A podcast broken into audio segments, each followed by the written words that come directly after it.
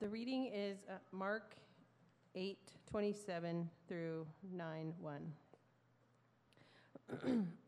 and Jesus went on with his disciples to the villages of Caesarea Philippi.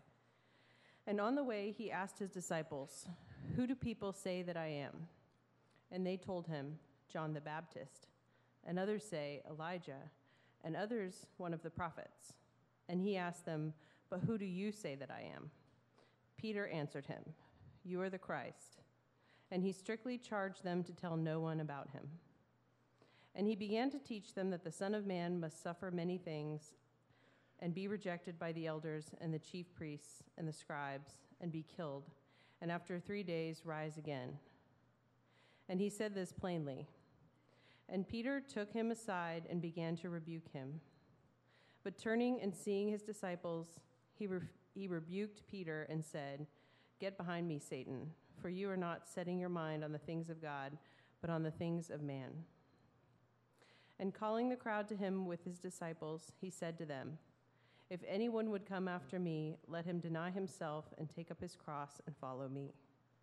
For whoever would save his life will lose it, but whoever loses his life for my sake and the gospel's will save it. For what does it profit a man to gain the whole world and forfeit his soul? For what can a man give in return for his soul? For whoever is ashamed of me and my words in this adulterous and sinful generation, of him will the Son of Man also be ashamed when he comes into in the glory of, of his Father with the holy angels. And he said to them, Truly I say to you, there are some standing here who will not taste death until they see the kingdom of God after it has come with power. This is the word of the Lord. Let's pray. Father, we do thank you for this word, this beautiful word that we've just read, and we ask now as we reflect on it for the next few minutes that you'd give us eyes to see, ears to hear, hearts to understand, and wills to obey, that we might see Jesus. Jesus says, the King who is high and lifted up. In his name we pray. Amen. My wife and I have owned four different homes, and in each of those homes, we've done big house projects. And the first home that we owned was when we were living in Knoxville, Tennessee, and it was our biggest house project to date. We went in and we took down four walls. We took up the kitchen floor, all the kitchen cabinets, took everything down to the studs in the kitchen in order to redo the kitchen. And I did 90, 95% of the work on my own. There's a few times where I needed a little bit of help with some friends or from some friends. And we were getting down to the end where I had painted everything, everything was back in order, we were reusing it, and the last thing to go up was the crown molding. And I'd never done crown molding before, so I got out my saw and I made a cut and I put it up there, and it didn't work. So I did it again, and it didn't work. Construction projects for me are like that old Billy Joel song things I did not know at first, I learned by doing twice. And in certain instances, three and four times. And I discovered that night that putting up crown molding requires you to do it upside down and backwards. Upside down and backwards. And that's a hard thing to do. It's hard to cut something that you're putting up upside down and backwards.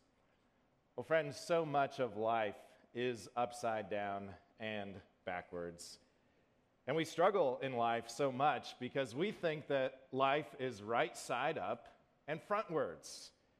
We think that in our relationships, in our friendships, in our marriages, in our parenting, in our businesses, and oftentimes, when we're confronted with the reality that life is upside down and backwards, we get frustrated, we get angry, we get discouraged, we get depressed. We say, This isn't how life is supposed to be. I can't figure it out. And we need to remind ourselves that life so often is upside down and backwards. Life is this way, friends, especially as it relates to being a Christian. Christianity is upside down and backwards.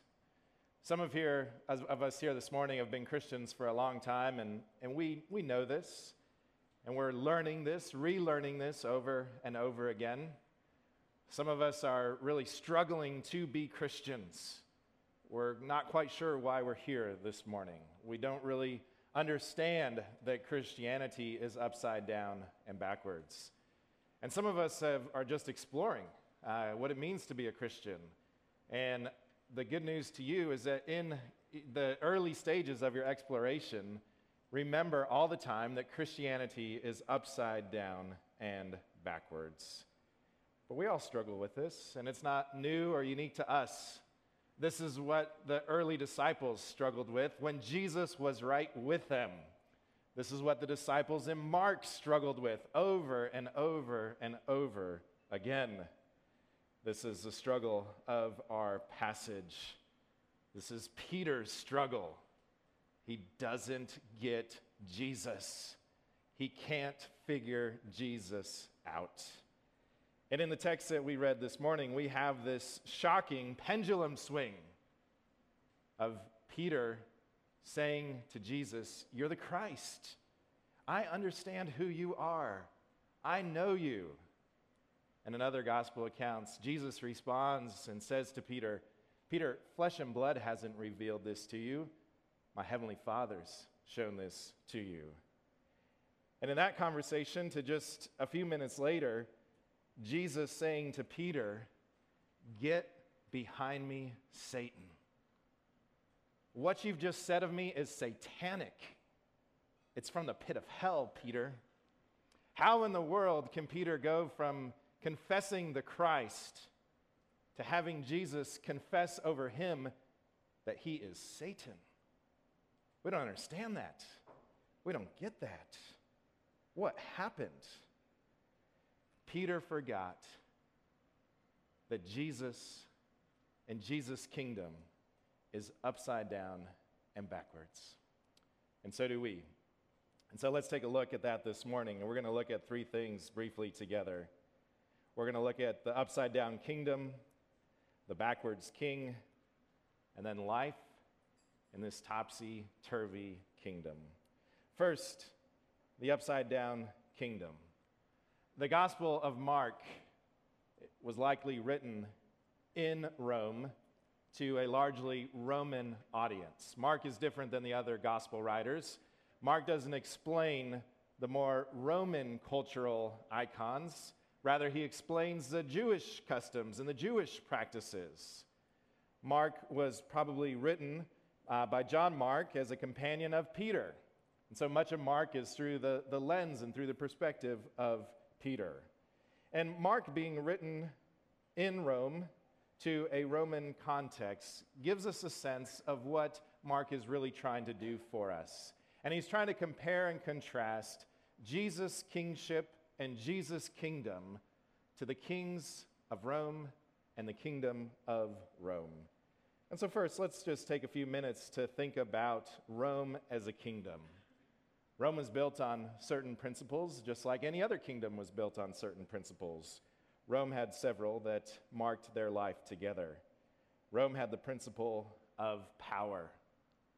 Rome was a powerful kingdom, the most powerful kingdom up to this point in the history of civilization.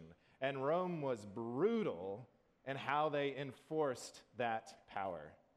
You can read in the annals of history of how the Romans ar- Roman armies would go in and just brutally conquest, uh, conquer people. You can read about their conquests. Rome was a kingdom that was built on power. And when the Roman armies, when the Roman legions would come into a place, come into a territory, Rome wanted you to fear them. Rome wanted you to know that they were in charge, that they had the power. So Rome was built on a principle of power. Rome was also built on a principle of servitude. That if you were conquered by the Romans, that you became their servants, you became their slaves, they became your master. And whatever they asked you to do, you had to do it, or else they would enforce their power over you. So these conquered people would build Roman roads, they'd build Roman temples, they'd build Roman aqueducts, they would build up the Roman economy and Roman cities.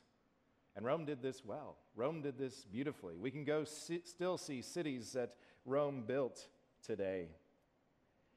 And in this principle of servitude, what Rome would often do to the leaders as they would enter into place is to say, hey, if you sell out to your people, and if you just do what we say, we'll make you king in your place.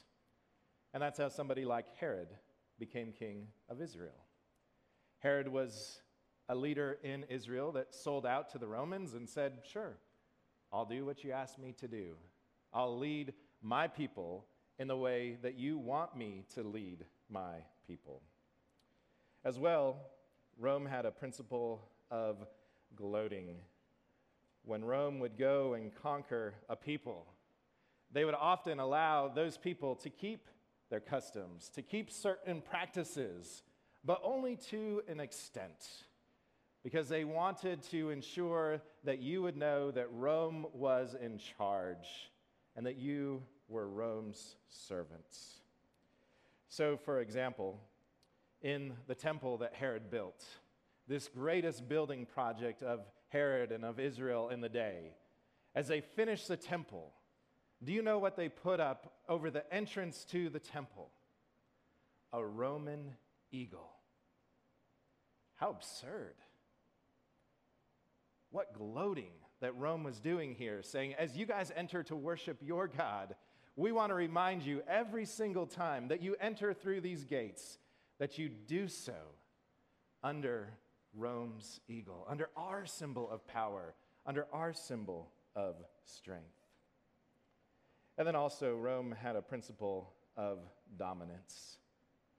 That any challenge to Rome's authority, that any act of rebellion would be immediately squashed by Rome and by her leaders. It must be squashed, it must be defeated, it must be dealt with because Rome had to know that they were in charge. They had to communicate in powerful ways we're the gods here, we're the lords here, we are the power here.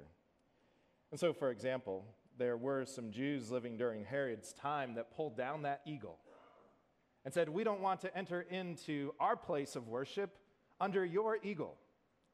And so they took that eagle down, and immediately those men were killed and executed on the spot. Rome's kingdom, friends, was all about the sword, it was all about power, it was all about dominance. And Jesus comes, and Jesus says, Friends, the kingdom is here. The kingdom has arrived. And his friends and his disciples failed to realize that he was announcing an upside down kingdom, a kingdom that was utterly different than the way that Rome had built her kingdom. He was announcing the kingdom of God is here, and here are the principles that the kingdom of God is built upon a principle of service. Mark's gospel throughout is all about service all about Jesus serving others, Jesus calling his disciples to serve others, Jesus reminding his people that if they want to be great in his kingdom, they have to be servants of all.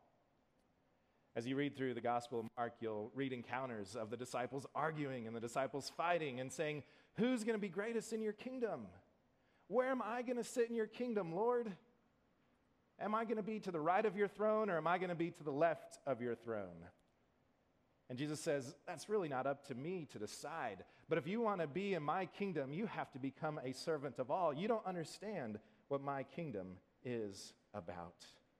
And all of these stories in Mark's gospel show us that God's kingdom is a kingdom of service. There's no hierarchy.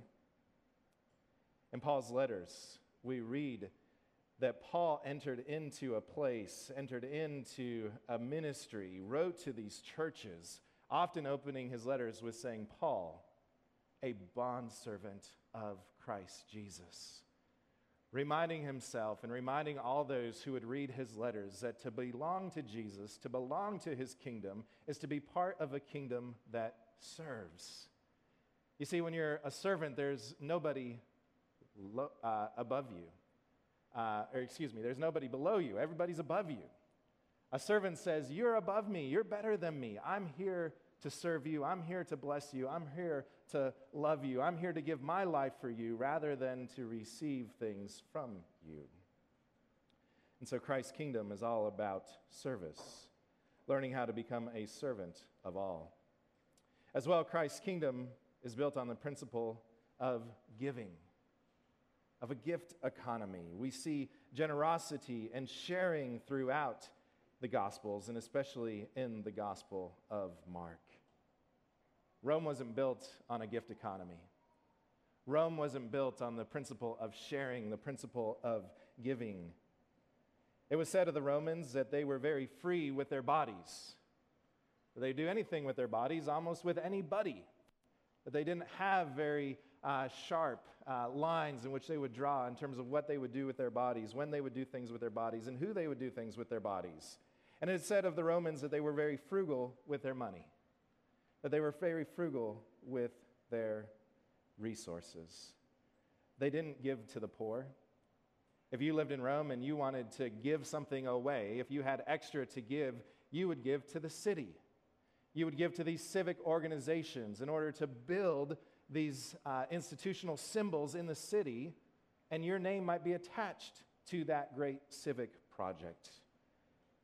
But the kingdom of God is about giving to the poor, it's about giving to the needy, it's about giving to those who don't have anything rather than giving just to build a civic project.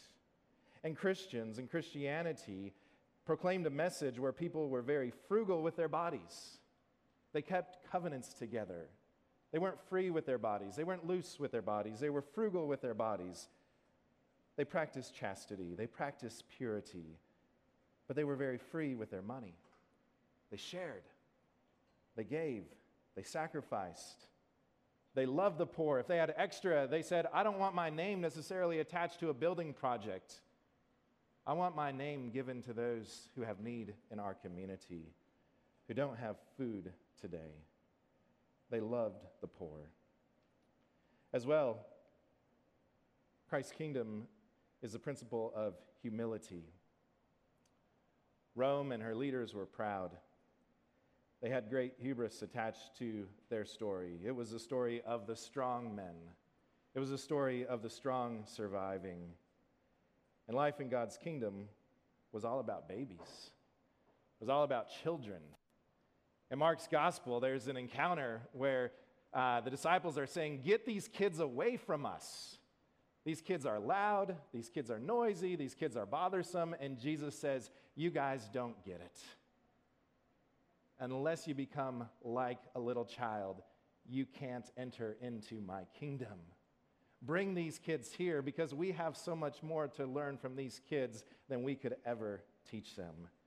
Because God's kingdom is about babies, it's about children, it's about humility, it's about learning how to become a child over and over again. And then finally, life in God's kingdom is built on the principle of love. Greater love has no man than this, and he laid down his life for his friends.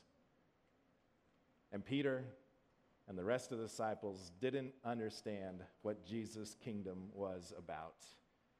When Jesus told them these words, that this is what I'm going to do. I'm going to enter into Jerusalem and I'm going to suffer and I'm going to die, and three days later, I'm going to rise again. Peter pulls Jesus aside and says, Peter, or says, Jesus, this isn't going to happen this way. I'm rebuking you. You don't know your own story. Jesus, you don't know what you're talking about. And Jesus says so shockingly to Peter, Get behind me, Satan. It's you don't know what you're talking about. Peter and the disciples, they refuse to understand what Jesus is actually doing. They think that Jesus is just like any other king. They think that life in his kingdom is just like any other empire. They think that it's about power, that they, they think it's about dominance, they think it's about independence. They think that Jesus has come to defeat the Romans, that Jesus has come to make Israel great again. that Jesus is going to be seated on David's throne, and Jesus is going to get these Romans out of Israel, and they're going to have their independence back. And they didn't know that Jesus' kingdom was an upside down kingdom, an utterly different type of kingdom that they expected. And because they didn't know this, they didn't know that Jesus was an utterly different kind of king, that he was a backwards king. When Peter says, You are the Christ, you are the Messiah, you're the one that we've been waiting for. Peter thought that he was going to be very similar to these other kings, that he was going to be a strong man, that he was going to be a conquering man, that he was going to be a man who was going to uh, execute or, or exercise his authority with great power. What Peter had done, what other leaders in Israel had done, is they had turned the idea of a king into an idol. And they had made a king in their own image. They had attached certain characteristics and certain qualities and certain aspirations to a king that they wanted. And Jesus comes to them and says, You guys don't get it. You've made a king into your own likeness, into your own image. And that's not the type of king that I am. I'm not a Messiah who's about building up a military. I'm not a Messiah who's about building up your economy. I'm not a Messiah who's about building up a particular social order. And the disciples looked at Jesus and they looked at these miracles. They looked at his power. They looked at his authority and they said, as it were, with Jesus around, we can finally defeat the Romans. He's strong enough. He's our man. He can do it. He has what it takes to defeat Caesar. And we want to jump on this bandwagon. And Jesus says to them, That's satanic. That's from the pit of hell. That's not the type of king that I am. I'm a king that has come to die. I'm a king that has come to show my love through my sacrifice. I'm a king that's going to submit myself to the shame and the power and the disgrace of Rome. I'm going to ascend one of Rome's crosses. And I'm going to die with these humiliating words over my head, these words that are meant to uh, disdain me, these words that are meant to uh, humiliate me. Here is Jesus, King of the Jews. Because that's what the Romans did to any king that they thought was trying to take control of them. They put them on crosses and they said, No, we have the power. And Jesus is teaching them that he is an utterly different type of king a king who is going to serve, a king who's going to die, a king who's going to give his very life for his people. And that it's this sacrifice that is going to undo all the other kings and all the other kingdoms of the world. Jesus is going to take up his cross. Jesus is going to become a living sacrifice. And Jesus says, if you want to know me, and if you want to follow me, and if you want to be part of this kingdom, you're going to have to learn that my kingdom is a cruciform kingdom, that I'm a cruciform king, that I came into this world to die. I came into this world to serve. I came into this world to give. I came into this world to share my life. And if you want to know me as a king, and if you want to be part of my kingdom, then you're going to have to get up, give up other thoughts that you have of me. You're going to have to give up other ideas that you have of me. You're going to have to give up the own image that you've made of me in your own minds. And you're going to have to learn who I am anew and afresh. And if you want to follow me, you're going to have to live a cruciform life yourself. So, how do we do that? How do we live in God's kingdom? How do we follow our backwards king? Well, just a few thoughts. First, you have to see yourself as a servant. You have to see yourself as a servant. You're never going to get Jesus. You're never going to get Christianity. You're never going to get life in God's kingdom if you don't see yourself as a servant. That's what Mark calls us to over and over and over again in his gospel. You must become a servant in your home, in your work, at your school, on your team. Friends, there's no one lower than a servant. A servant looks up to everybody. And there's no one more beautiful than a servant. If you've been around true servants, it's amazing because they're there to give themselves to you. They're there to say, How can I love you? How can I care for you? What can I do to express my love and devotion for you? And we're not very good at this because we haven't discipled ourselves in Jesus' kingdom very well. Let me give an example of how I failed. This week, I thought I was serving my family pretty well. My wife was out all day. Uh, she, was, she was working and she was busy with the kids, and she asked me to cook dinner. And I was patting myself on the back because I made a pretty awesome dinner. And I came home, and she came home, and everything was ready. And we had a fun meal together as a family. We did our family routines of sharing about our day, sharing highs and lows. And then she said, You know, I'm just so tired from this day. Uh, I need to get some rest. I need to go to bed. And then something clicked in me that was pretty ugly. I became angry. And I started to think, you know what? I've been working all day just like you've been working all day. I've been seeking to serve this family all day just like you have. And I've gone above and beyond what uh, I normally do here. And I've cooked this meal, and it would be nice for us all to clean it up together. But she went off to bed, and the kids went off to go do their homework. And so I sat on the couch stewing. And the dishes didn't get done that night. And so what happened? We woke up in the morning to some dirty dishes, and Robin said, I'm not doing them. And uh, it wasn't until later that afternoon when I got home from work that I ended up cleaning up those dishes that I'd promised that I was going to do anyways. But I did it because I didn't see myself as a servant. I didn't do those dishes the night before because I forgot that I was a servant. And we do as well all the time. Oftentimes we think, I've served enough already today.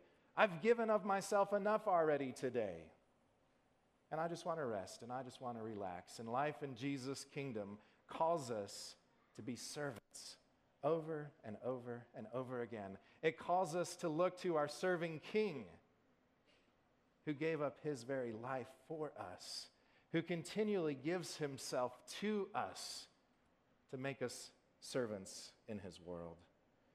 So, life in Jesus' kingdom is all about becoming a servant. And that's hard for us. Secondly, you have to see yourself as a child. And this is hard as well. Most of us are adults here, and we've forgotten childhood. Most of us aren't very good at remembering what childhood is all about. Children are joyful, children aren't angry, children are happy, children are hopeful. Yesterday, I was invited to a crystal ball. I've never been to a crystal ball before. And I never knew that I wanted to go to a crystal ball. And it was amazing. There were about 50 first graders. Even some of them are, uh, have uh, parents uh, in this room. 50 first graders lined up, all beautiful in their gowns. They were all in this line, standing there so patiently to have their names called and to let us know a little bit about their story about what they liked at school, about what they liked in their home, about some of their dreams, some of their adventures. And we as adults laughed. We as adults clapped.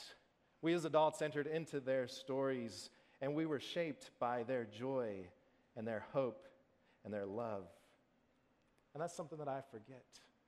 And I have to go to a crystal ball to remember that life in God's kingdom is about being a child it's about being a child over and over and over again. We grow old, but our God is eternally young. Adults get angry. Adults get discouraged. Adults look at the life, their lives, and they get overwhelmed. Children, they're forgetful. they're hopeful, they're joyful, they forgive. And life in God's kingdom is about being a child and learning how to be a child over and over again. And third and finally, life in God's kingdom is about being united to Jesus. It's about being united to Jesus. Peter in Mark's gospel is the one that makes more mistakes than any other disciples. And we see that in our text. He confesses, You're the Christ. And the next conversation, he said, You're Satan. And at the end of Mark's gospel, in the Great Commission, there's something so beautiful. Jesus tells his disciples, Go and announce the good news that I've been raised the de- from the dead. Go tell this to my disciples and Peter. And that's so beautiful and it's so encouraging. Because life in the upside down kingdom, life of following this backwards king, is all about being united to him. It's not about our obedience. It's not about how well we understand Jesus, how well we get him. At the end of the day, it's about belonging to Jesus. As broken as we are, as sinful as we are, as messed up as we are, as much as we don't get him, Jesus gets us. And Jesus always has words of grace, words of love, words of comfort for us and for Peter. We can't do anything apart from him. Only Jesus gives us the strength, gives us the wisdom, gives us the ability to live this type of life, this cruciform life, this life of living in an upside down king and following uh, our backwards, or uh, upside down kingdom and following our backwards king. And life in Jesus is so beautiful because he loves us and he cares for us. He has compassion on us. He has mercy upon us. And friends, if you belong to Jesus, then you are united to him. And he loves you. And you're secure in him. And you can follow him wherever he's leading you. And it may be down a very difficult path right now. It may be down a path that you never, ever, ever wanted to walk. And the good news of following your king down that path is that he's been there. He knows. He's walked a path that was difficult for him. He walked a path that was hard for him to endure. He submitted himself to the power of Rome, to the shame of Rome, to one of Rome's crosses and he was victorious over it. And you can submit yourself to whatever path he's entrusted to you now, whether that's a beautiful and a joyful path or whether it's a dark and a lonely path, because he is with you and he loves you and he cares for you. And as you submit to him by faith, what happens is you're transformed. You become more like him, and his life breaks out into the world. You see, what happened in the early church is just a few centuries after the death of Jesus, after Rome had pronounced his victory over Jesus by putting him on one of their crosses, just a few centuries later, Roman emperors were baptized. Roman emperors built churches. Roman emperors put the sign of the cross on their shields and said, We want to become like the Christians. Because what had happened in those ensuing generations uh, uh, following the death of Jesus is that Christians began to live cruciform lives. They began to adopt unwanted babies. They began to feed the poor. They began to build hospitals. They began to care for the sick. And the Romans said, We want in on this story. This is a better story than the one we're telling. We want to get on board with this Jesus. We want to be part of his kingdom. We want to submit ourselves to him as our king. And so a Roman empire emperor became a Christian. Unheard of. Shocking that he would say, I want to be part of this upside down king and follow this backwards king. And friends, the same is true for us as well. We can look out in our world and we can say, Oh my goodness, it's so broken. There's so much pain. There's so many trials. There's so many burdens. Christians aren't honored. Christians don't have places in society where society looks to us and says, We want in on your wisdom. We want to know you. We want to become like you. And friends, this is an opportunity for us as a people of God, just like it was an opportunity for these early followers of Christ to do what we just read, to live cruciform lives, to give up themselves and become servants, to feed the hungry, to care for the sick, to adopt orphans. And when we live this type of life, God's life gets unleashed in his world, and God does amazing things in and through us. And so may we seek to embody this passage in Mark. May we seek to live out what Jesus calls us to do, to take up our crosses, to live cruciform lives for him, knowing that he's already done that for us. Let's pray. Our Father, we do thank you for the good news of the gospel that you have given to us an upside down kingdom and you've given to us a backwards king. We confess that life in this kingdom and life following this king is hard. And we're thankful for words in the Gospel of Mark that give us so much hope and give us so much life. And Lord, we pray today that we would follow after you, that we would learn over and over again how to deny ourselves, how to take up our crosses, that we wouldn't seek to save our own lives but lose it, and that we would do this in countless creative ways as we do the dishes as we fold laundry, as we teach children, as we write emails, as we work on Excel spreadsheets. That we wouldn't seek our own gain, but that we would seek the gain of others, that we would seek your gain, your glory, your greatness.